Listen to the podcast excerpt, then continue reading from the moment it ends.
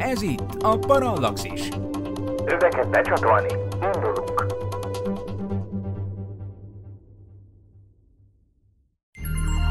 Figyelem! A műsorban spoilerek bukkanhatnak fel. 12 éven aluliak számára nem ajánlott. Az MD Média bemutatja. Perisat, Mercer kapitány Kellynek. Itt Kelly, mondjad. Remélem nem azt csinálod éppen, amit Darulióval. Hmm, mi is van Belanával?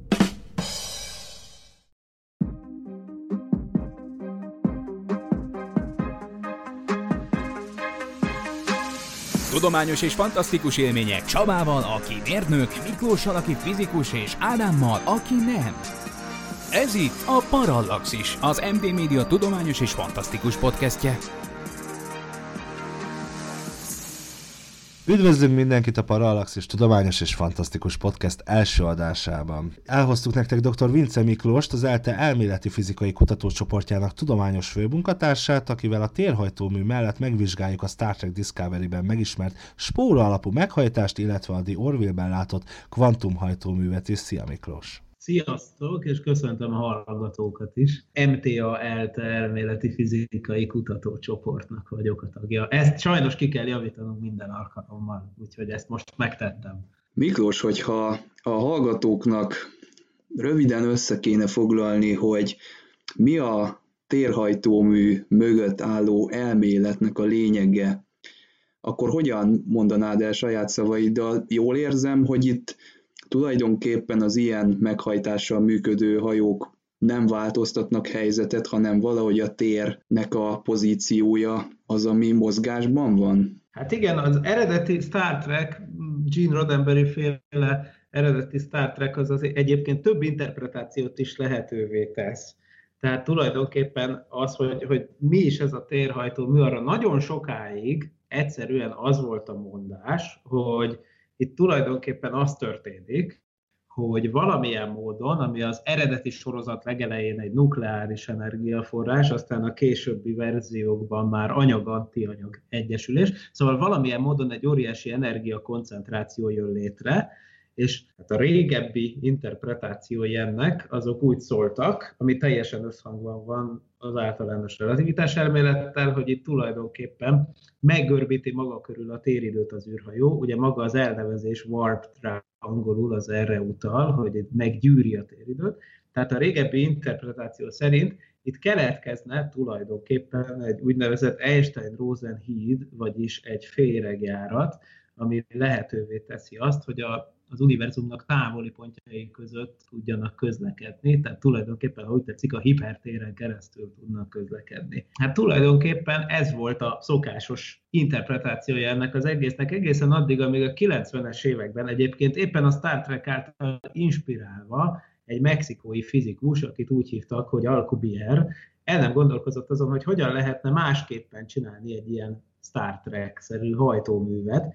Na és ez már a másik interpretációja a történetnek. Ő azt találta egyébként egy kicsit egzotikus fizikával, amire majd később kitérünk, ő azt találta, hogy egy olyan fajta energia eloszlást kell létrehozni az űrhajó körül, ami tulajdonképpen csinál egyfajta buborékot, ami az űrhajó előtt összegyűri a téridőt, úgyhogy összenyomja, még az űrhajó mögött kitágítja.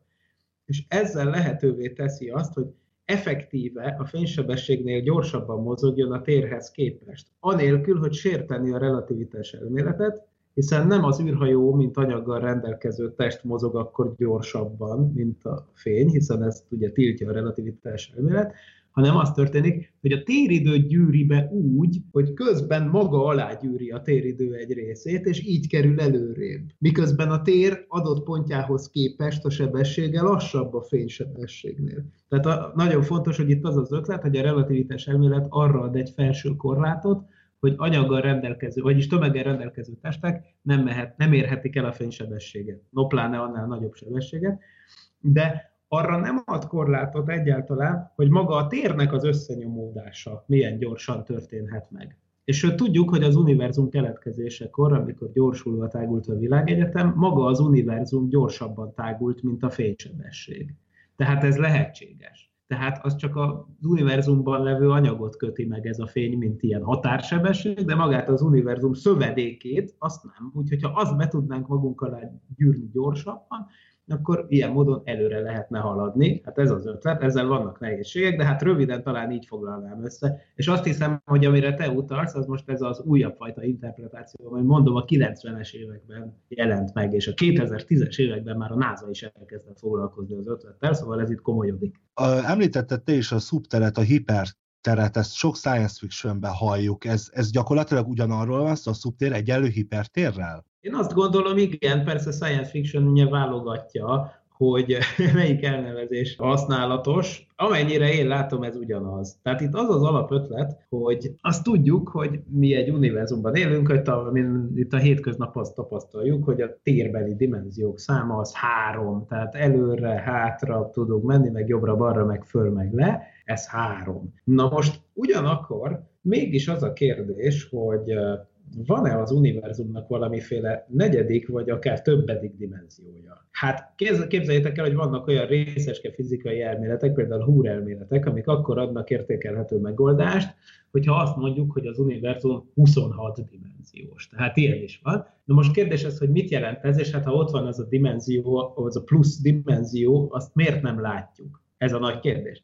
És erre általában az a válasz, hogy az univerzumot kb. úgy kell elképzelni ilyen szempontból, mint egyfajta papírlapot, ami természetesen egy háromdimenziós objektum, tehát ha mi ezt nagyon komolyan elképzelünk egy papírlapot, akkor azt kell mondanunk, hogy az egy téglatest, de ugye tudjuk, hogy az egyik irányba a kiterjedése az például az sokkal kisebb, mint a másik két irányba, tehát a rajta mászkáló hangya számára ez az egész, ez tulajdonképpen egy sík felületnek tekintendő. Tehát tulajdonképpen az az állítás, hogy az univerzumban is lehetnek rengeteg dimenziók, csak ezek pici helyre össze vannak gyűrve. És nagyon fontos még hangsúlyozni a hallgatóknak, hogy itt most, amikor dimenziókról beszélünk, itt a dimenziókról beszélünk, tehát ez nem azonos azzal, amit szoktak mondani, hogy az idő a negyedik dimenzió, hát ezt is lehet mondani, de most határozottan nem arról beszélünk, és az idő az semmiképp sem a hipertér, azt szokták mondani például az egy szemléletes dolog, hogy az univerzum az például úgy tágul, mint hogyha felfújnánk egy lufit. És mi azért látjuk azt, hogy tőlünk távolodik mindenki, ugye mind, mintha mi lennénk a tágulás középpontja úgy tűnhet, de valójában arról van szó, hogy mi csak egy pont vagyunk a lufi felületén, és egy lufira filztollal fölrajzolunk pontokat, és beülünk bármelyik pontba, akkor bármelyik pontból úgy tűnik, hogy mindenki tőlünk távolodik, szóval ebben nincs ellentmondás. De kérdés az, hogy oké, okay, de mibe tágul ez a lufi? Ugye hát a kétdimenziós lufi felület a mi példánkban az a háromdimenziós térbe tágul bele, de mi felel meg ennek a körülvevő térnek? A valós univerzumban, és hát akkor ez lenne maga a negyedik dimenzió. Aminek nagyon érdekes egyébként, hogy, hogy, hogy éppen a közelmúltban történt először egy olyan fizikai kísérlet végrehajtása, ami egyébként egy teljesen más problémában, egészen konkrétan topologikus szigetelő vizsgálat akkor a kvantum hall effektus tanulmányozása során, tehát ez az nem, nem asztrofizika, meg semmi ilyesmi, az tulajdonképpen inkább szilárd testfizikának tekinthető, tehát ennek több közel van például a számítógépes csippekkel való foglalkozáshoz, mint az űrutazáshoz, de mégis először sikerült megfigyelni egy olyan jelenséget, amiben most nem mennék bele, hogy micsoda, de először sikerült olyan jelenséget megfigyelni, amit úgy lehet kizárólag megmagyarázni, hogyha azt mondjuk, hogy van egy negyedik térdimenzió is. Tehát úgy tűnik, hogy ez mindenképpen a fizikai valóság része. Persze a valóságban még nem nagyon tudjuk, hogy hogyan megyünk oda be. Háromdimenziós lényként meg persze egyáltalán nem tudjuk elképzelni. De az biztos, hogy ezek az emlegetett módszerek, amiket emlegettünk, például a Warp Drive-val kapcsolatban, például a féregjukak, amit a klasszikus elmélet kapcsán emlegettem, ez a féregjárat, vagy magasztosabb nevén Einstein-Rosen híd, ez tulajdonképpen szintén majdnem minden science fictionben előfordul. Minden amerikai filmben van egy ilyen jelenet körülbelül, amikor van egy ember, aki elővesz egy papírt meg egy ceruzát, és akkor azt mondja, hogy most ezt a papírt itt félbehajtom, és akkor átdöföm a ceruzával, és hogyha így megyek, akkor sokkal gyorsabban átjutok a túloldalra, mint hogyha végig mennék a papír mentén. Hát ezt tudná elvileg egy görbült téridőben egy ilyen Einstein-Rosen híd. Amivel persze vannak mindenféle elméleti problémák is, tehát annak ellenére, hogy az általános relativitás elmélet matematikájával összeférhető az ilyenek létezése, azért ez nagyon komoly gondokat vet föl. Szóval korán sem biztos, hogy ilyet tényleg lehet csinálni, és az egész Warp Drive ötlettel kapcsolatban azt szokták fölvetni, hogy, hogy, hogy minden remek, csak ez még csak matek, és az, hogy valami az Einstein egyenleteit meg tudja oldani, az egyáltalán nem jelenti azt, hogy ténylegesen létezik is. Tegyük fel azt, hogy létezik a térhajtómű, és tegyük fel azt, hogy mondjuk más idegen civilizációk ezt használják már. Ebben az esetben nem lenne ennek valamiféle nyoma. Most gondolok itt olyanra, mint mondjuk a gravitációs hullámok, amiket ugye nemrég a, a LIGO kutatói végre tudtak érzékelni már másodjára is.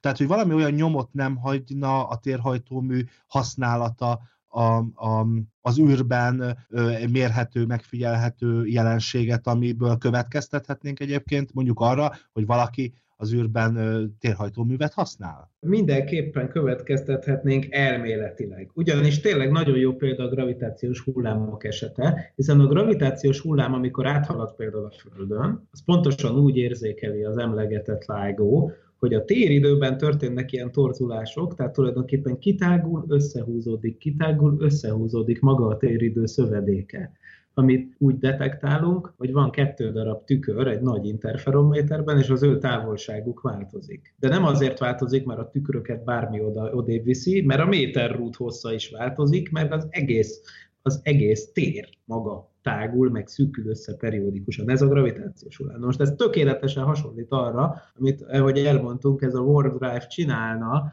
hiszen ő, mondtuk, maga előtt összenyomná, hát a mögött, meg kitágítaná a téridőt.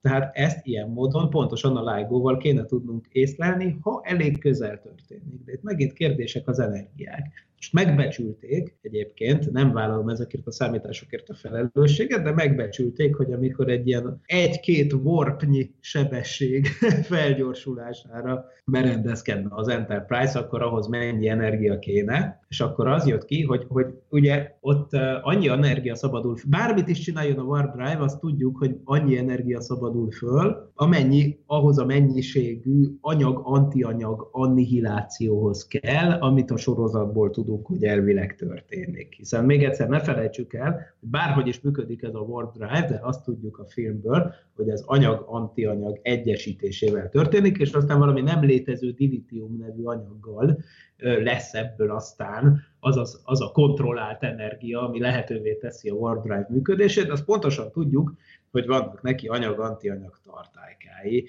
Na most, hogy meg előidézzék a megfelelő téridőgörpületet, az az állítás, hogy ehhez körülbelül akkora anyagtömeget kell annihilálni, mint a Jupiter tömege. Az azért nagy. De most már vannak konzerv, újabb számítások, most már éppen az Alcubierre, ez a fizikus, ez a mexikói, akit emlegettünk, mert ő előjött azzal, hogy most már talán elég csak egy holdnyi tömeget átkonvertálni. Tehát az, a konverzió az azt jelenti tényleg, hogy egyenlő MC négyzet, tehát tulajdonképpen arról van szó az anyag-antianyag annihilációja során, hogy végső soron a tömeg telje, majdnem teljes egészében átalakul, hát energiává. Más néven fényé tulajdonképpen. Azért ez nem teljesen igaz, de mondjuk leegyszerűsítve ezt lehet mondani. Na most, hogyha, hogyha ténylegesen felhasználnánk egy Jupiter tömegnyi valamit, akkor azt lehet, hogy még nem, nem érzékelni a LIGO. Ezt akarom csak mondani, mert a mostani események, amiket detektálnak ezzel a LIGO-val, azok fekete lyukak összeolvadásai, illetve neutroncsillagok összeolvadásai, vagy neutroncsillagok és fekete lyukak összeolvadásai,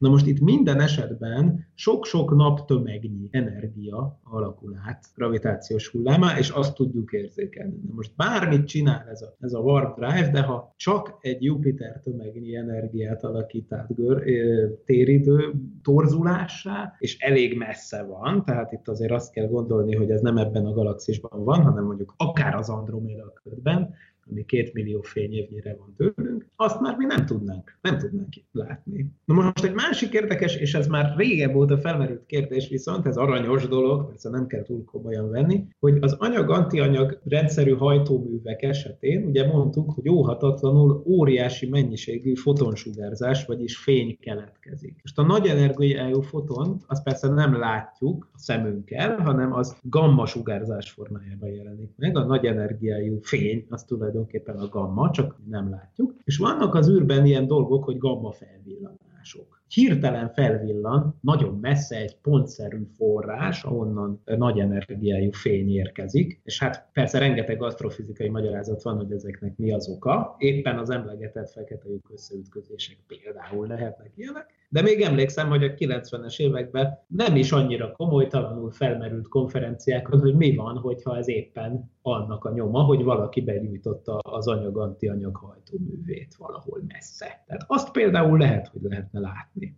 Az egyik Star Trek az új nemzedék epizódban felmerült az, hogy a térhajtómű az károsíthatja a teret. Előfordulhat, hogy veszélyes lehet ilyen szempontból ez a meghajtás, tehát végül is itt gyűrögetjük jobbra-balra a téridőnek a szövetét. Az anyaghoz hasonlóan elképzelhető, hogy a mechanikában tapasztalható folyamatoknak megfelelően egy kifáradás jöjjön létre mondjuk. Tehetünk visszafordíthatatlan kárt? Én azt gondolom, hogy nem, de hát megint csak itt, itt aztán nagyon sok múlik azon, hogy mi a helyzet a kvantumgravitáció jelenleg még nem létező elméletével. Ugye a kvantumgravitáció arról szól, hogy pontosan az ilyen esetekben, amikor a, például egy Einstein-Rosen-híd vagy egy fekete lyuk esete, ahol a téridő görbülete olyan picit tartományt is érint, ahol már a kvantumfizika törvényei is érvényesek, kettőt hogy lehet összeegyeztetni? Hát, itt abban még az is beleférhet, hogy tényleg el lehet szakítani a téridőt,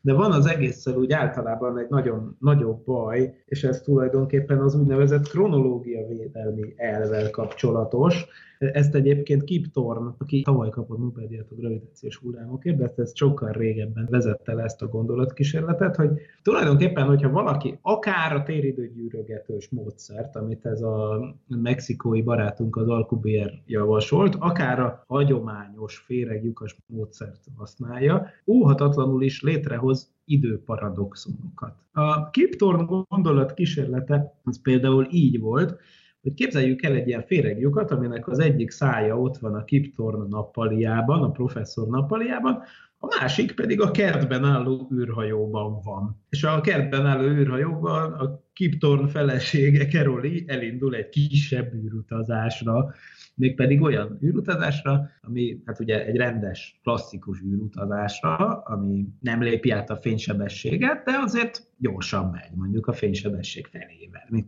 tudom ilyet elvileg lehet csinálni. Szóval elszáll ezzel, de a féregjukon keresztül ők valós idejű kapcsolatban vannak. Tehát a Kiptorn bekukucskál az a, a, a nappalin, akkor ő látja, hogy mi van a feleséggel, aki közben repül az űrhajóban.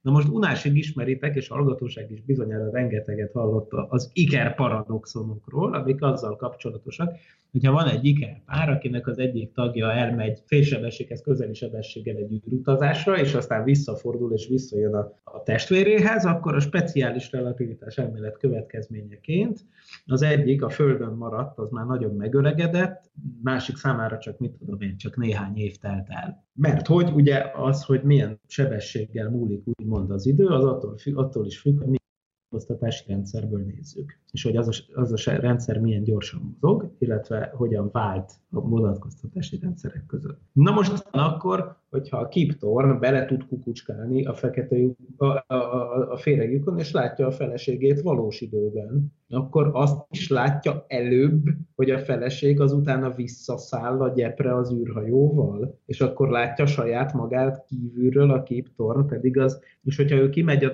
benéz a fekete lyukon, és látja, hogy a feleség már leszállt, és akkor kimegy a házból, hogy üdvözölje, de még nincs ott senki. Hiszen az ő vonatkoztatási rendjébe az az űrhajó még nem ért vissza.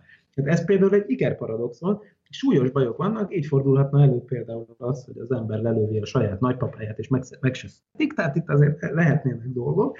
És hát természetesen ezekkel van baj. Most ez vagy a fizikai re- realitás részét képezi, vagy nem. De hogyha az utóbbi van, azért, azért tűnik úgy, hogy ez nem lehet reális, mert keveset tudunk az univerzumról, az biztos, de az tény, hogy azt úgy gondolhatjuk az eddigi tapasztalatunk alapján, hogy érvény okság elve, tehát okok és okozatok, tehát az okozat nem előzheti meg az okot. És hogyha kimondjuk, ezt kronológia védelmi elvnek hívják, kimondjuk, hogy már pedig nem fordulhat elő olyan helyzet, hogy az okozat megelőzi az okot, és minden olyan matematikai megoldást, ami közvetve erre vezetne, arra azt mondjuk, hogy ilyen nincs, akkor bizony ilyen Einstein-Rosen hidat nem lehet építeni. Ez nagyon hasonlít ahhoz egyébként, mint amikor a, az örök mozgókat akartak építeni mindenképpen a 19. században, meg hát már korábban is, de hát addigra ugye hát kiderült, hogy ilyet nem lehet építeni, és egyszerűen csak tulajdonképpen még a, még a statisztikus fizikai megalapozása előtt kimondásra került az, hogy már pedig örökmozgót nem lehet építeni, pont.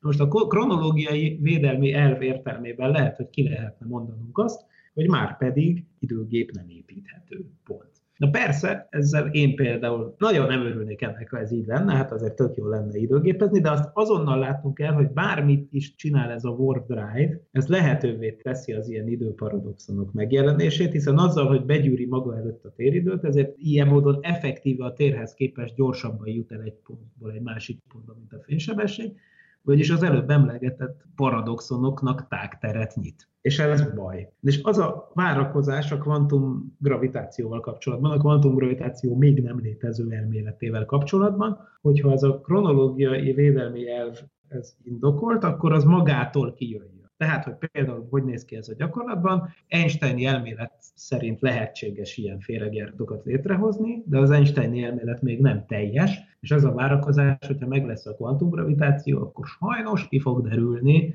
hogy azzal már nem összeegyeztethető ez a megoldás. De mondjuk ez elég lehangoló forgatókönyvére, az, én azért még bizakodok. De a Warp Drive-val kapcsolatban mindenképpen vannak még érdekességek. Akkor is, hogyha, hogyha nem kell hozzá ilyen Einstein-Rosen híd. Ugyanis, hogyha visszatérünk erre az Alcubierre féle megoldáshoz, vagyis hogy begyűri maga előtt a téridőt, és kitágítja maga előtt, és, és ilyen módon gyakorlatilag nem halad a téridőhöz képest gyorsabban, mint a fény, csak, idézőjelben, csak egyszerűen maga alá gyűri a teret, és azt meg lehet tenni gyorsabban, mint a fénysebesség. Na oké, de hogyan lehet ezt? Fordított gondolatmenettel indult el a fickó, megnézte, hogy milyen fajta téridő torzulás kell ahhoz, hogy ilyen módon tudjon közlekedni ez az űrhajó. És akkor elmondta ezt. Elején összenyomja, háta mögött kitágítja a teret. Oké, okay. na és akkor visszafele számolva az általános relativitás egyenleteiből, oké, okay, mi az az energia eloszlás, ami ilyet tud eredményezni? Ugye tudjátok, egyébként ez egy kis kitérő, hogy, a, hogy az általános relativitás elméletben az van, hogy a tömeggel rendelkező testek meggörbítik maguk, maguk körül a téridőt. Például a nap, például egy fekete lyuk, vagy akár a Föld. Ezt tudjuk. Azt is tudjuk egyébként, ez már nem annyira nyilvánvaló, hogy nem csak a tömeg görbíti, hanem az energia is, hiszen a tömeg az energiával valamilyen módon egyenértékű, tehát, hogyha például mozgási energiát vagy forgási energiát tudunk egy kis helyre koncentrálni, az is létre tud hozni egy téridőgörbületet. Tehát Például amiatt, az már ki, mérési tapasztalati tény, hogy amiatt, hogy a Föld forog, a, amiatt egy kicsit máshogy görbíti a téridőt, mintha nem forogna. Ezt már ki lehetett mérni. Tehát ezek tények, tehát hogyha egyszerűen egy búgócsiga azzal, hogy forog, azzal jobban meggörbíti maga körül a téridőt, mintha csak egy álló búgócsiga lenne, csak hát ezek persze pici effektusok. Na jó, tehát hogy tömeggel, meg mozgással, forgással meg lehet görbíteni a téridőt. Az a baj, hogy az Alcubierre féle warp drive-hoz az kellene, hogy negatív energia sűrűség jöjjön létre. Tehát mondom, visszaszámolva az Einstein egyenletekből kiszámolt, hogy milyen fajta energiaelosztás kell, és az jött ki, hogy negatív energia kéne. Hát ez baj. Ugyanis negatív energiát jelenleg nem nagyon tudunk csinálni, főleg ilyen nagy mértékben. Miről van szó? Hát arról van szó, hogy egyrészt emlegettük a mozgást. Például a gimiben megtanuljuk, Newtonnál legalábbis úgy van, hogy a mozgási energia egy ketted v négyzet, tehát a tömegnek a fele, szorozva a sebesség négyzetével. Most az világos, hogy a sebesség négyzete az mindenképp pozitív, akkor is a sebesség negatív, Úgyhogy például a mozgási energia csak akkor lehetne negatív, hogyha negatív a tömeg. Ugyanez érvényes a tömeghez járuló energiával is, az E egyenlő MC négyzet Einsteini képletéből is az jön ki, hogy csak akkor lehet negatív a tömeg, hogyha az M negatív, vagyis a tömeg negatív. A negatív tömegű anyagot nem ismerünk. Tehát az lenne a legjobb, hogyha olyan fajta ilyen exotikus anyagot lehetne alkalmazni, olyan fajta exotikus anyagot lehetne létrehozni, ami negatívan görbíti a téridőt. Ez mit jelent? Hát tulajdonképpen azt jelenti, hogy a téridőt azt úgy szokás elképzelni, mint egy gumilepedőt, amire ráteszünk mondjuk egy golyót, és akkor az ott lenyomja maga körül a téridőt. Ugye ez a szokásos hasonlat. Na, ehhez képest a negatív energiasűrűség az az lenne, hogyha egy fölfele húposodó hupli lenne a téridő. Na, ehhez kellene a negatív energiasűrűség. Hát ilyet egyelőre nem tudunk. Elképzelhetőek olyan fizikai elméletek, amikből kijönnek negatív tömegű hipotetikus részecskék, de tény, hogy ilyet még senki nem látott. Szóval itt azért vannak problémák még egyelőre, de azt minden esetre el lehet mondani, hogy az ötlet az jelenleg még ebben a formájában semmilyen igazolt fizikai elméletet nem sért. Igaz, hogy sok minden kéne hozzá, elsősorban kéne negatív energiasűrűség. Hogy igazából felrek legyünk, egyébként azt el lehet mondani, hogy piciben lehet csinálni negatív energiasűrűséget, mert éppen a kvantum mechanika következményeképpen a vákumnak is fluktuál az energiája, képzeljétek el. Tehát a vákum, amiben nincs semmi, ott is az van, hogy nagyon pici ingadozások vannak az üres térenergiájában, és emiatt áll elő például a Kazimír effektus. A Kazimír effektus az azt jelenti, hogy tulajdonképpen, hogyha fé, két darab fém lemezt közel raknátok egymáshoz, akkor elvileg, még akkor is, ha nem lenne neki gravitációs vonzásuk, ők elkezdenének egymás felé közeledni azért, mert az üres térben tulajdonképpen néha esetenként negatív energia áll elő, és amiatt ez tulajdonképpen az egy negatív nyomásként működik, kvázi, ami így összehúzna két fémlemezt. Ez egy kimért effektus, de ezt nagyon piciben kell elképzelni. Szóval az a baj, hogy ezt nagyon nehéz lenne fölskálázni ilyen űrhajónyi méretekre, tehát itt nem csak az van, hogy egy pici negatív energiasűrűség kell, hanem nagyon nagy és tartósan fennálló és koncentrált energiasűrűség, na hát ehhez kéne a negatív tömegű exotikus anyag. Úgyhogy erre még azért várni kell. Úgy gondolom, hogy évszázadok kérdése, hogyha ezt meg lehet csinálni, akkor valósággá váljon, de akkor visszakanyarodhatunk persze megint a jogos kérdéshez, hogyha ezt egyáltalán elvileg meg lehet csinálni, akkor egy szupercivilizáció miért nem csinálta meg? És hol vannak, és miért nem látjuk? Hát, ezek érdekes kérdések. Az Orville című sorozatban egy másik meghajtó technológia jelenik meg, a kvantum meghajtás közelebb kerülhetünk-e ennek a megvalósításához? Mi a különbség a warp drive és a kvantum meghajtás között, illetve mi alapvetően mit jelent ez, hogy kvantum meghajtás? Mitől kvantum? Jogos a kérdés, annyira jogos a kérdés, hogy magam sem tudom a választ, mert még közben készültem erre az adásra, próbáltam rájönni, hogy mi a különbség az Orville-ben szereplő hajtómű között, és a között, ami itt a, a Star Trek-es Warp Drive-nak ez a második, az az Alcubierre féle interpretációja, és arra jöttem rá, hogy a kettő az lényegében ugyanaz. Ugye az Orville című sorozatban tényleg láthatjuk azt az effektust ilyen művészi megjelenítéssel, ahogy maga előtt összenyomja háta mögött meg kitágítja a téridőt. Tehát simán lehet, hogy itt a sorozat, kész, a filmkészítőket itt befolyásolta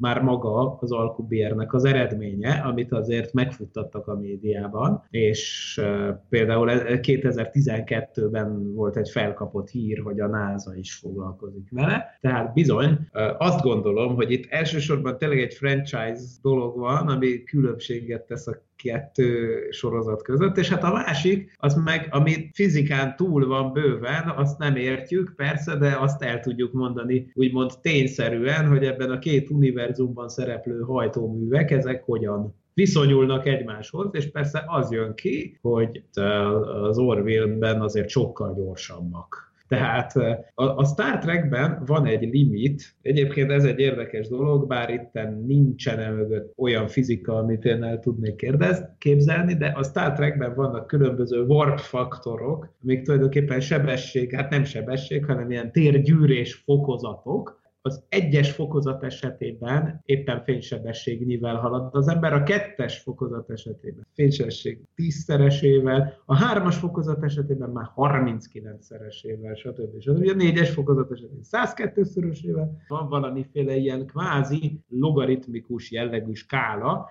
ez mint smafú ahhoz képest, ami az Orville-ban előfordul, mert ott nem ritka a 7000-szeres fénysebességgel egyenértékű téridő összenyomás, de az alapötlet tulajdonképpen ez, hogy egy gyűrő buborékot hoz, húzzunk létre az űrhajó körül, azt nem tudjuk miből, mondjuk negatív tömegű anyagból, ami magunk alá gyűri a téridőt, és emiatt úgy tűnik, mintha gyorsabban haladnánk. Ez ugyanaz az ötlet mind a két sorozatban. Na már most a, az egy kérdés, hogy mi, mire utal a kvantumhajtómű elnevezés? Hát valószínűleg arra utal, ahogy mondtuk is az előbb, hogy itt ahhoz, hogy ilyet lehessen csinálni, ahhoz kvantum effektusok kellenek. Tehát ha én akarok ennek a kifejezésnek valami többlet jelenséget, jelentést tulajdonítani, akkor az éppen az emlegetett Casimir effektussal lehet kapcsolatos, hiszen mondtuk, hogy pici méretben bizony előfordul rövid ideig és lokálisan, hogy a tér, az üres tér energiája negatív. Na, hát ez egy kvantum effektus. Tehát, hogyha például sikerülne ezt az effektust megcsinálni bazinagyban, akkor, akkor bizony az lehetne a meghajtás egyik módja, és akkor joggal viselni a kvantum nevet. Úgyhogy lehet, hogy éppen erről van szó. De ez csak egy ilyen educated guess. Tehát ez egy sima találgatás. Valójában, hogyha rossz májú akarnék lenni, akkor azt mondanám, hogy egyszerűen csak nem akarták ugyanúgy elnevezni a hajtóművet, mint a Star Trekben. Ha hozzánk hasonlóan neked is szenvedélyed a tudomány és a fantasztikum, és szívesen lépsz be a Parallaxis univerzumba, arra kérünk, hogy legyél a támogatónk és segíts te is az ismeretterjesztést. Látogass el a patreon.com per Parallaxis címre, ahol a különleges tartalmak mellett már akár napokkal korábban hallgathatod a Parallaxis podcast legújabb részét. patreon.com per Parallaxis. Parallaxis de akkor azt mindenképpen el tudjuk mondani, hogy ennek a vizuális megjelenése, illetve művészi megvalósítása az közelebb áll már a valósághoz, mint a Star Trek esetében. Egyáltalán, hogyha ilyen történne, egy ilyen hajónak a fedélzetén lennénk, akkor mit látnánk, mit észlelnénk akkor, amikor ilyen görbületi sebességre kapcsolunk? Azt látnánk, mint a Star Trekben, hogy így elsuhannak mellettünk a csillagok? Nagyon érdekes, hogy azt látnánk, hogy először is, ha hátrafele nézünk a hátsó ablakon, akkor könnyen lehet, hogy minden elsötétülne. Az biztos, hogy eltolódna a vörösbe előbb, aztán elsötétülne a fényük a dolgoknak, egyszerűen azért, mert amikor hátunk mögött kitágul a téridő, akkor a benne lévő fénynek a hullámhossza is kitágul, és ez azt jelenti, hogy egyre vörösebbé válik, hogyha már egy szintnél tovább húzzuk a téridőt, ez akkor, akkor fordul elő, amikor hátrafele gyorsabban húzzuk ki a téridőt, mint ahogy a fény terjed, akkor exaktul nem látnánk semmit. Tehát akkor hát, a hátsó ablakon úgymond feketeséget látnánk. Ennek az ellenkezője történik az első ablakon. Ugye ott összenyomódnak, ugye összehúzódnak a távolságok. Ugye ezt csináljuk belül ülő szemlélők számára, összenyomódik a távolság az előttünk levő irányba. Ugye ezt tudná ez a alkú BR megoldás.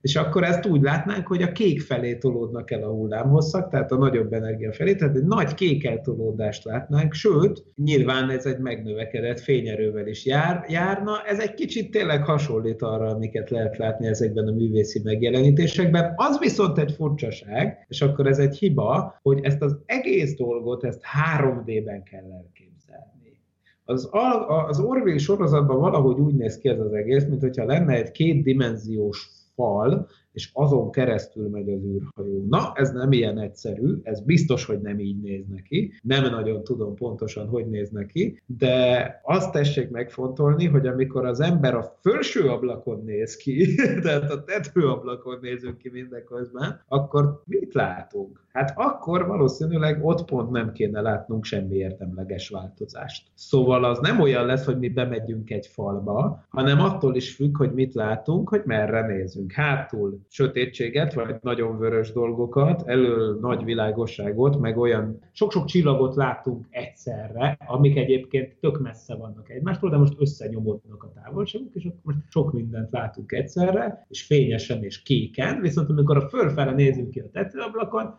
akkor olyan, mintha nem változna semmi. Ez egy kicsit azért fura, de én valahogy ezt így képzelném el. Tehát akkor kijelenthetjük azt, hogy gyakorlatilag az ilyen science fiction lévő ö, megvalósítás, ahol, ahol fénynél gyorsabb ö, sebességgel halad egy űrhajó, ott gyakorlatilag ö, ez csak egy hollywoodi megvalósítás, és baromira azért köze nincsen ahhoz, ahogy ezt látnánk a valóságban, ha létezne? Amit állítasz, az nagyon jó közelítéssel igaz. Egyetlen nagyon fontos kivételt tudok, az emlegetett Kip Thorne, tavaly Nobel-díjat kapott fizikus, közreműködésével és alapötlete alapján készült Interstellárt, ahol kifejezetten figyeltek arra, hogy a dolgok úgy nézzenek ki, ahogy ki kell nézniük, olyannyira, hogy konkrétan a vizuális effektusok tervezőinek, a Kip Thorne, mint a mozifilm tudományos szak, szakértője, betanította nekik az általános relativitás elméletet. Tehát, hogy hogyan kell leprogramozni azokat az egyenleteket, amik például meghatározzák, hogy egy neutroncsillag vagy egy fekete lyuk körül hogyan torzul a téridő, és hogy azt hogyan látjuk. Az teljes mértékben hiteles, olyannyira, hogy új eredmények is kijöttek a film készítése során. Mert hogy a vizuális effektusok készítői, gondolom ez az Industrial Light and Magic lehetett, aki a George Lucasnak a cége, hát ezeket ők szokták csinálni.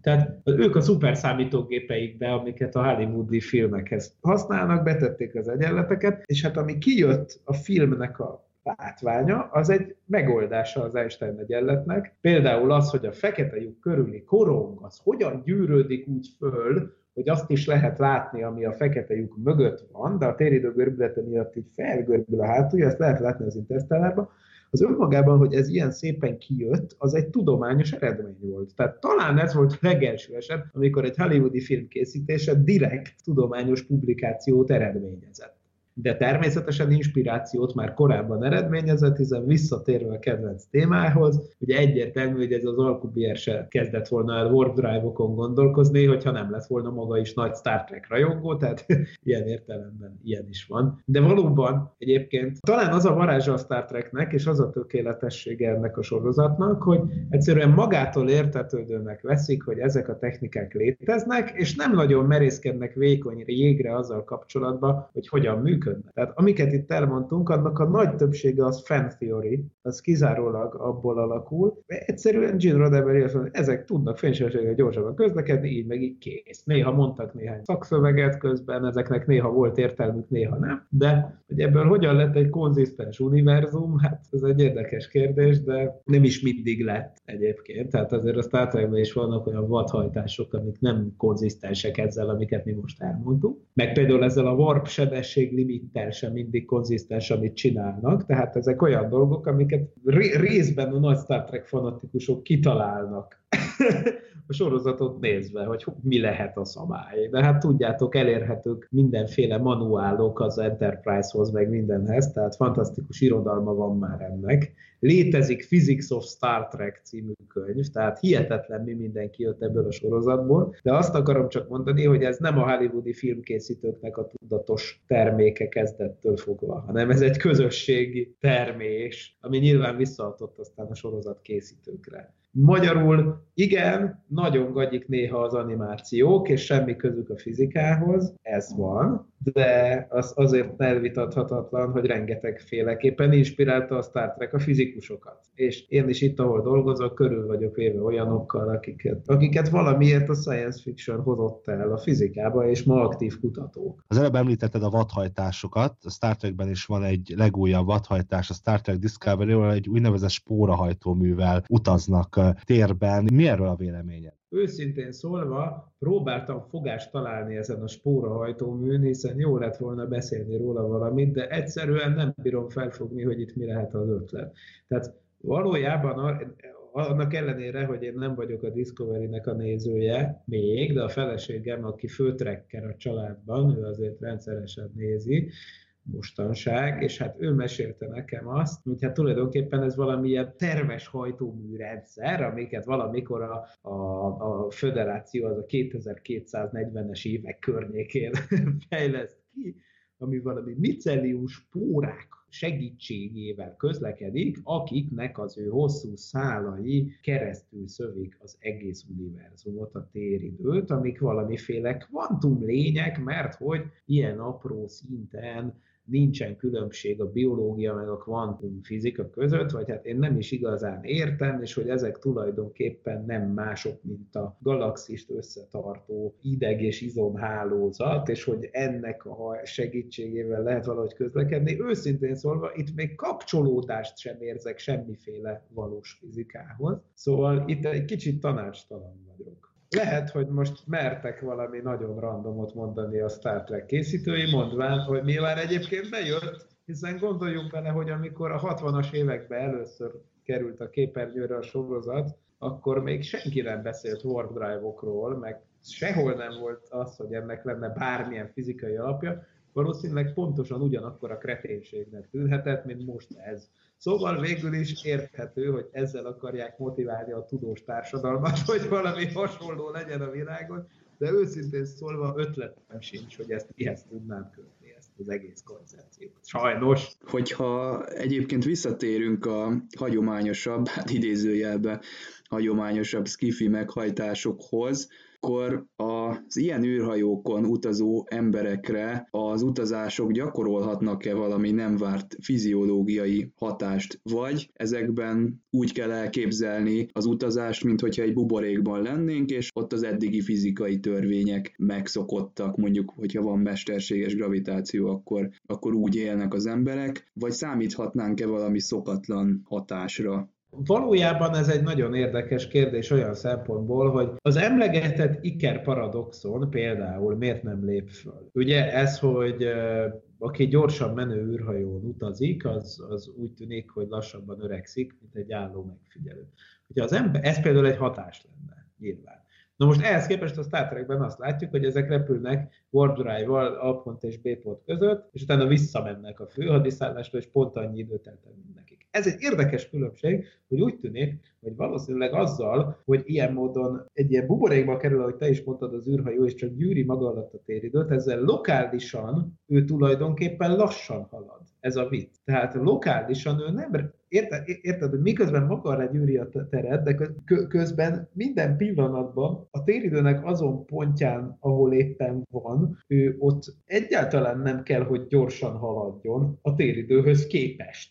Más kérdés, hogy az gyorsan gyűri maga alá. De látjuk, a kettő az nem ugyanaz, valahogy ezt úgy tudnám elképzelni, mint hogyha egy gumiszőnyeget gyorsan gyűrnénk magunk alá, de a gumiszőnyegen levő kockás mintázatnak egy adott pontjához képest tulajdonképpen, ami éppen a fenekünk alatt van, ahhoz képest mi tulajdonképpen nem is megyünk gyorsan, csak magukkal legyűrjük. Tehát valami ilyesmi történik.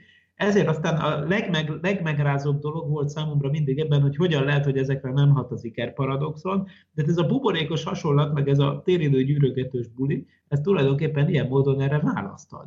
Egy másik dolog persze az mindenképp érdekes, hogy például a sugárzások ezeket az embereket miért nem teszik tönkre. Ugye vegyük észre, hogy bármi történik itt, ugye nem tisztázott a dolog a Star Trek hivatalos dumái alapján, hogy hogyan működik egy warp drive, de annyit tudunk, tudunk hogy antianyag hajtja. Most az antianyag, az ugye például képzeljük el, hogy hogyan csinálna az ember egy antianyag hajtóművet, például úgy, hogy visz egy nagy tartálynyi protont, mondjuk egy Jupiter tömegű protont, és egy csomó antiprotont. Na az antiproton az milyen? Az ugyanolyan, mint a proton, csak éppen fordítva pörög, meg negatív a töltése.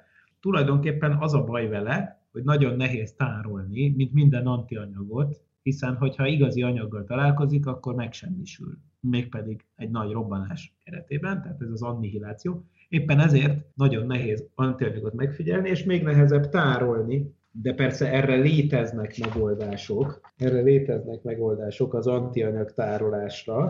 Tehát most már ott tartanak, hogy, hogy tudnak antiprotonokat előállítani, és azokat hetekig tudják tárolni mindenféle eszközökkel, például az úgynevezett penning csapdákkal, ami erős mágneses tereken alapul, tehát tulajdonképpen egy mágneses ketrecben tartják az antianyagot, és nem engedik ki.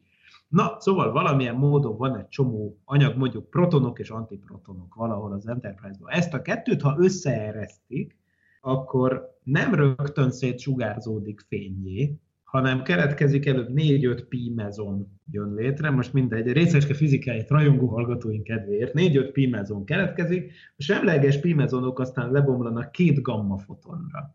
ezek szolgáltatják egyrészt a hajtást, mondjuk ugye ez emlékezett gamma sugárzás. Ez például lehet kifejezetten baromi káros, aztán a pozitív pimezon az lebomlik egy pozitív műmezonra és egy neutrinóra, a neutrinótól nem kell félni, a neutrinó az mindenen átmegy, az nem tesz kárt senkiben, de azért a gamma sugárzástól lehet félni. Negatív pimezon anti, antineutrinóra, meg egy másik műmezonra bomlik, de aztán végül azok is tovább bomlanak, még pedig baromi gyorsan, és akkor pozitronokból és elektronokból álló sugárzás keletkezik és mindettől, és aztán végül a pozitronok és az elektronokkal talál, találkoznak ők is valamilyen valószínűséggel, azokból is gammafotonok lesznek. A lényeg az, hogy egy elég erős, káros sugárzást van ezeken az űrhajókon, és igazából valójában elég nehéz ezek ellen védekezni. Természetesen a töltött részecske sugárzás ellen lehet úgy védekezni, hogy például az emlegetett mágneses terekkel mondjuk eltéríteni őket, de például a, a, a gamma sugárzás például okozhat károkat, főleg ilyen nagy mértékben, a másodlagos hatásokról nem is beszélve. Tehát itt nem arról van szó, hogy a gamma sugárzást ezt nem lehetne elnyeletni, úgyhogy ne jusson be az űrhajósokra, de akkor mindenféle másodlagos reakció indulna meg, aminek keretében például olyan bomlások következhetnek be, hogy például egy neutron eltalál egy, mit tudom én, egy neutron, az kifejezetten nehéz leárnyékolni, mert semleges részecske, igaz, hogy rövid ideig él, egy szabad neutron, de mondjuk elélvegél 10 percig, és az bőven elég ahhoz, hogy egy ilyen reakció keretében valahogy létrejön egy neutron, az eltalál egy élő sejtet, akkor annak a sejtnek kész. Tehát tulajdonképpen ez egy probléma. Úgyhogy igen, vannak ilyen érdekességek, amikre nem kapunk maradéktalanul választ a sorozatból. Arról nem beszélve még egyébként, hogy eredetileg az régi Star Trekben nem is antianyag hajtómű szolgáltatta a Warp Drive-hoz az energiát, hanem atomerőmű. Talán emlékezhettek is, mert a filmben is, az a remake-ben is előkerül ugyanaz a sztori, ami az egyik régi Star Trekben benne volt, és az pont, ha jól emlékszem, a, a, a, atom, atom, a fedélzeti atomerőmű körüli mahinációkkal kapcsolatos Spockkal és Körkel, de nem nagyon emlékszem ott a sztorira, de az biztos, hogy, hogy, hogy, vala, hogy ott atomsugárzásnak volt valaki kitéve, valami ilyesmi volt, úgyhogy az, az egy probléma. Egyébként még nem beszéltünk az impulzus hajtóműről, tehát amikor a, a, az Impulse Drive, amikor a, a Star Trek-esek éppen nem gyűrik maguk alá a téridőt, akkor egyszerű, úgymond hagyományos uh, fúziós hajtóművel közlekednek, ami persze még szintén nem létezik, tehát erről is érdemes egy pár szót ejteni, mert ez viszont tényleg olyan, aminek tisztázott a fizika fizikája, annak, hiszen például ez az, ami a napenergia termeléséért felelős. A fúzió. Itt arról van szó például, hogy hidrogénatomok egyesülésével létrejön egy héliumatommag, és ez a héliumatommag, ez lényegesen kisebb tömegű, mint a két hidrogén együtt, és, és tulajdonképpen a tömegkülönbség az energiaként felszabadul és hát ez működteti a napot, meg ez az a reakció, ami a hidrogénbombában is lezajlik, teleredének köszönhetően, és hát ez az a reakció, aminek a megszelidítésén úgymond évtizedek óta dolgoznak a tudósok, hogy ebből lehessen majd egy energiatermelést csinálni, ami erőműként működhetne, de az erőmű mellett persze arra is alkalmas lenne, és akkor nem is kell fenntartató energiájának lennie, tehát tulajdonképpen már maga egy hidrogénbomba alkalmas lenne tulajdonképpen arra, hogy egy űrhajót hajtson. Ugye vegyük észre, hogy itt hidrogénről és héliumról beszélünk, tehát semmiféle uránról, meg transzurán elemekről, meg mindenféle ilyen radioaktív dolgokról nem beszélünk. Tehát az az előnye, a nagy előnye egyébként a fúziós reaktornak, hogy olyan elemek kellenek hozzá, ami tényleg kb. korlátlan mennyiségben van jelen az univerzumban, például hidrogén amiről azt tanultuk, hogy az univerzum anyagának a 90 valahány százalék, mármint az ismert anyagának a 90 valahány százalékát alkotja, tehát az sok. Tehát hidrogén az van bőven, tehát a hidrogén az kb. az ingyenes üzemanyag. Persze óriási mennyiségekről van szó, de hát erre vannak ötletek, és bizony gigantikus tervek, de ott aztán nincsen fizikai akadály. Már a 70-es években Ellen Bondi, a British Interplanetary Society-nek az egyik kutatója, a Brit Bolygóközi Társaság egyik kutatója megtervezett egy Daedalus vagy Daedalus nevű űrszondát, ami hatalmas nagy lenne, tehát ez tényleg azt kell elképzelni, hogy itt a, ahhoz, hogy legyen hozzá elég megfelelő üzemanyag, ahhoz a Jupiternek a légköréből kéne kinyerni a megfelelő hidrogénizotópot, mert talán deutérium kell hozzá, de Földön az elég ritka, szóval már nem emlékszem annyira a részletekre, de a lényeg az, hogy tulajdonképpen ott olyan hatalmas nagy elméleti akadályok nincsenek, lehetne építeni egy olyan űrhajót, ami egy fúziós hajtóművel a fénysebesség egy tizedével halad. Ez azt jelenti, hogy a legközelebbi csillagra, az Alfa Centauri környékére mondjuk 40 év alatt elér. Az egy megvárható idő, tehát hogyha egy pici, pici doktorandusz, egy egyetemista bekerül a programba, akkor jó esélye nyugdíjas korára megéli azt, hogy odaér az űrszonda, és mondjuk még négy év mire visszajön onnan az adat, mert az fénysebességgel terjed. Hát ez nem is azt mondjuk, hogy ez a fizikai realitás része, de ott tisztázottak az elméleti keretek. Csak idézőjelben egy akkora mérnöki feladat, ami, mit tudom én, az Egyesült Államok, mit tudom én, 30 éves teljes költségvetését felemésztené, tehát nyilván ez nem fog a közeljövőben megvalósulni, de nincsenek elvi akadályok. Hát valaha a holdra szállás is ilyen volt. És a British Interplanetary Society-re érdemes figyelni, mert ők már a 40-es években eltervezték, hogy hogyan kell a Holdra leszállni, és mit ad Isten, az nagyon hasonlít ahhoz, ami aztán az Apollo programban megvalósul. Szóval okos emberekből állt az a társaság, és áll mind a mai napig. Ellen Bondi is az egyik ezeknek, szóval a Daedalus űrszondát elvileg meg lehetne csinálni. De hát persze, hát a science fiction rajongók azok nem nagyon örülnének annak, hogyha 40 évig tartana elérni egyik csillagtól a másikig, azért ez kicsit unalmas, ez meggyújtja a storyline eléggé, úgyhogy itt azért vannak kérdések. Szerinted a, a meghajtás kutatás következő nagy lépcsőfoka, vagy lépcsőfokai mik lesznek, ami, ami most jelenleg 2018-ban tudományosan szerinted megalapozott? Nagyon jó kérdés. Az elsődleges cél most a naprendszeren belüli utazásnak a gyorsabb átétele ami már a hétköznapi életünk része, de azért még rengeteg fejleszteni való van természetesen, az az ionhajtómű. Az már a hétköznapi élet része, és az nem más tulajdonképpen, mint egy régi katott sugárcsöves televízió a képernyő nélkül. Mert mi történt a régi tévékben, még nem a plazma tévékben, hanem a képcsöves tévékben, ott volt benne egy elektromágnes, ami elektronnyalábokat irányított a képernyő különböző pontjaira, és amikor az neki csapódott a foszforeszkáló bevonatnak, akkor az ott fölvillant, és akkor ott megjelent Antal Libre orra. Na most valójában ez egy remek hajtómű, tehát tulajdonképpen tényleg arról van szó, hogy egy elektromágnessel töltött részecskéket felgyorsítanak, és az meglöki előre az űrhajót, ennyire egyszerű. Na most természetesen gondolhatjuk, hogy a tévé bekapcsolásakor se tapasztaltuk azt annak idején, hogy úgy elindul hátrafelé, tehát azért itt icipici, iciri-piciri nyomásról van szó. Persze akkor is, hogyha nem elektronokkal, hanem mondjuk töltött atommagokkal csinálják, és mondjuk nagyobb sebességre gyorsítják, de akkor még mindig a legnagyobb eddig elér erő, amit ez ki tud bocsájtani, az egy newton. Hát az semmi, ez mit tudom én, néhány papírlapnak a súlya, szóval ez nem nagy szám, de nem szabad lebecsülni, mert viszont az az előnye az ionhajtóműnek, hogy ez tud folyamatosan működni nagyon sokáig. Tehát, hogyha folyamatosan egy newton erővel gyorsítunk valamit, vagy akár még sokkal kevesebb, egy 10 newton erővel gyorsítunk valamit folyamatosan, akkor is azért az irdatlan nagyon fel tud gyorsulni, hogyha mondjuk hónapokon keresztül gyorsítunk, vagy heteken keresztül. Tehát képzeljétek el, hogy ez hosszú távon annyit jelenthet, hogy hetek alatt el lehet érni a marsra szemben a mostani fél évvel. Ami azért nagyon sokat fog számítani, hogyha emberek vannak a fedélzeten. Tehát ez mindenképp egy logikus következő lépés azt mondanám, hogy ez a leglogikusabb következő lépés, hogy itt új meghajtási módszereket találni.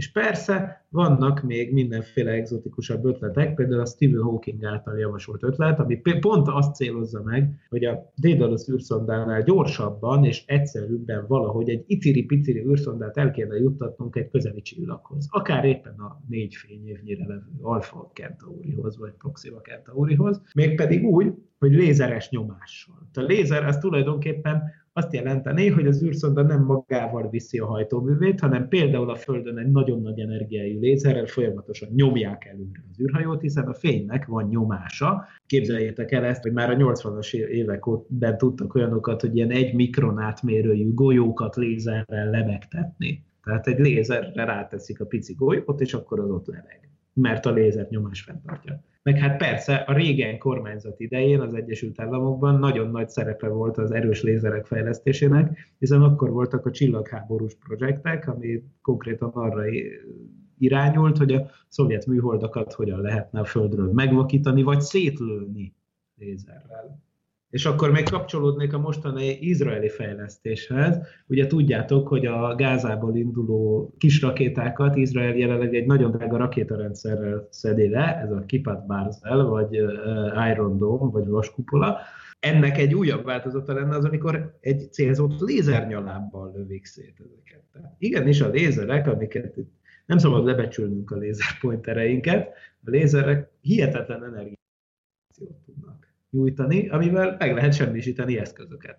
Adott esetben például arra is alkalmasak, hogy egy űrszondát nyomjanak előre, és azért nagyon jó, mert a lézer nyaláb az egy irányított nyaláb, tehát fókuszál. Tehát nagyon sokáig lehet előre nyomni vele az űrhajót, mert elég pontosan lehet a lézerrel célozni, akár több millió kilométeres távolságokon elvileg, hiszen a lézer egy úgynevezett koherens fénynyaláb. Szóval ez egy ötlet lenne, amit azért lenne nagyon jó, mert hát az energiaforrás nem az űrhajónak, meg a hajtóanyagot nem az űrhajónak magának kell magával vinnie, az lehet akár a Földön, vagy akárhol máshol. Szóval ezek ilyen tervek, amikre bizony lehet számítani, hogy nagyobb teret kapnak a következő évtizedekben. Sok uh, science fiction foglalkozik azzal, hogy jönnek a földön kívüliek és leigáznak minket, illetve hát azért manapság is sok UFO hívő van, akik szerint jelenleg is köztünk járnak és látogatnak minket. Szerinted, ha itt vannak vagy jönnek, akkor mi hajtja az összekerüket? Őszintén szólva én nem nagyon hiszek abban, hogy Warp Drive az egy fizikailag plauzibilis lehetőség. Bár ez egy ilyen hosszú adás után egy kicsit lehangolóan hangozhat, azért én egy kicsit problémásnak érzem ezt az egzotikus negatív tömegű anyagot, ami kellene ehhez. Én a következőt gondolom. Azt gondolom, hogy IT e úgy csinálja ezt a dolgot, hogy ők hagyományos hajtóművekkel közlekednek, és hagyományosnak tekintem például az előbb felsorolt meghajtásokat is, tehát például a fúziós hajtóművet, vagy akár az anyag-antianyag hajtóművet, tehát minden olyasmit, amihez nem kell a téridő görbülése. Természetesen ez óhatatlanul maga után vonja azt, hogy a fénysebesség egy valós határsebesség, és ezzel nincs mit csinálni. De viszont azt nagyon el, elképzelhetőnek tartom, hogy kozmikus civilizációk jöjjenek létre. Mire gondolok? Több, nemzet, több nemzedéket magával vívő űrhajók. Vagy olyan űrszondák, amik képesek reprodukcióra, ez elég hülyén hangzik, de gondoljunk bele, ezt egyébként nem más, mint Neumann János vetette föl, hogy olyan gépeket, ilyen Neumann automatákat lehetne készíteni, amik, hogyha eljutnak megfelelő környezetbe, ahol találnak nyersanyagokat, magukról másolatokat készítenek. És akkor, mit tudom én, egy űrszonda például elrepül egy bolygóra, akár nincs is rajta ember, azért mondom, hogy űrszonda, nagyon okos gépek, bár a civilizáció egy fejlettségi szintjén, zárójeles megjegyzés, szerintem nincs különbség a gép meg a biológiai forma között. Tehát nagyon könnyen el tudom képzelni, ha nem is elfogadni, hogy 200 év múlva az emberiség már gépekből fog állni. Hiszen minden, ami számít itt lényegében, az az agyunkban levő információ. És ha az agyunkban levő információt le lehet tárolni egy másik formában, akkor lehet, lehetnek a leszármazottaink nagyon okos, örökké élő gépek, vagy mit tudom én. Tehát itt azért nagyon sok minden lesz a szuperemberré válás útján, aminek a végén lehet, hogy gépekké válunk, de hát ez mindig benne van a pakliban. De szóval mondjuk egy ilyen űrszonda eljut egy bolygóhoz, aztán ott megépülnek a másolatai, azok szétrepülnek újabb tíz bolygóhoz, vagy más csillagrendszerbe, aztán így tovább, így tovább. Ugye akkor ez egy exponenciális növekedés ez lehetővé teszi, hogy olyan rövid idő alatt, rövid idézőjelve, olyan rövid idő alatt, mint egy millió év, vagy akár még kevesebb idő alatt, ami tényleg hát kozmikus szempontból semmi, azzal egy tejútrendszert be lehet lakni. Egyszerűen így, gyól, ilyen szaporodó űrszonda populációkkal. Tehát én azt gondolom, hogy ez bizony simán lehetséges, hogy ez így történik, mert elég logikusnak tűnik. Tehát én nem azt gondolom, hogy az a jövő útja, hogy ténylegesen gyorsabban fogunk utazni, mint a fény, hanem azt gondolom, hogy a másik irányból közelítünk, lehetséges, hogy olyan lényekké fogunk válni, akik millió évekig élnek. És lehetséges, hogy ezért aztán nem fog annyira számítani nekünk, hogy 40 év alatt érünk el egy csillaghoz. Mert az tulajdonképpen, ha úgy éppen belassítjuk magunkat, vagy lehibernáljuk magunkat, vagy mit tudom én, mit csinálunk, az akkor még csak egy másodperc lesz. De nyilván ez befolyásolni fogja az egész interakciónkat a közösség más tagjaival, az időérzékelésünket, mindenféle befolyásolni fog. De én azt hiszem, hogyha megkérdezitek, hogy az öröklét elérése az egyszerűbb feladat, vagy a fénysebességnél gyorsabban történő utazás, akkor én egyértelműen azt mondanám, hogy az előbbi egyszerű. Úgyhogy gondolom, IT is így csinálja. Végezetül pedig, amellett, hogy fizikus vagy, klímakísérletekkel foglalkozol, zenélsz is mellette. Pár szóban összefoglalnád, hogy ki is vagy te pontosan? Az MTA ELTE elméleti fizikai kutatócsoport tagjaként dolgozom, de hát emellett igazad van, én zenélgetek, és festek, és ki tudja még mi mindent csinálok. Elsősorban úgy definiálnám magam, mint egy érdeklődő ember, aki tulajdonképpen minden érdekel, ami körülveszi a világban, és ezért is nagyon köszönöm nektek a lehetőséget, hogy ebben elmélyedhettem, mert őszintén szólva korábban soha nem olvastam utána a Warp Drive fizikájának, vagy ilyesmitnek, és most ez nekem egy nagyon érdekes kirándulás volt, meg egy, és, és remélem nektek is, meg a hallgatóknak is. Mindenképpen, és nagyon szépen köszönjük, hogy elfogadtad a meghívásunkat, és itt voltál dr. Vince Miklós, az MTA ELTE elméleti fizikai kutatócsoportjának tudományos főmunkatársát hallottátok. Nem volt elég a tudományból és a fantasztikumból? Olvasd a parallaxis.emtv.hu, lájkold a Facebook oldalunkat, nézd a YouTube csatornánkat, és hallgassd a Szokolébresztőt a Tilos Rádióban. A Tudományos Újságíró Klubja és a Tudományos Ismeretterjesztő Társulat által a Juhari Zsuzsanna díj külön díjával jutalmazott blog podcastjét az MD Media készítette. Kreatív producer Horváth Ádám Tamás. Hamarosan jön a következő rész.